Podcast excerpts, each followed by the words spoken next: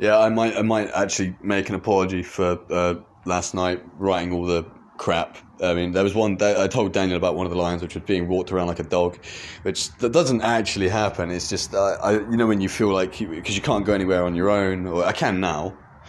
Um, they gave me a key last night. I can go out on my own now, which is great. Uh, so I have nothing fucking further to complain about.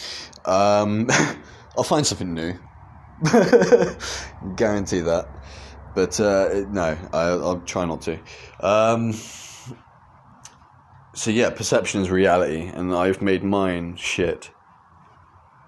Right? Yeah. So I need to pull my head out my ass and try and look for the sunshine, uh, dance in the rain, and all that stuff.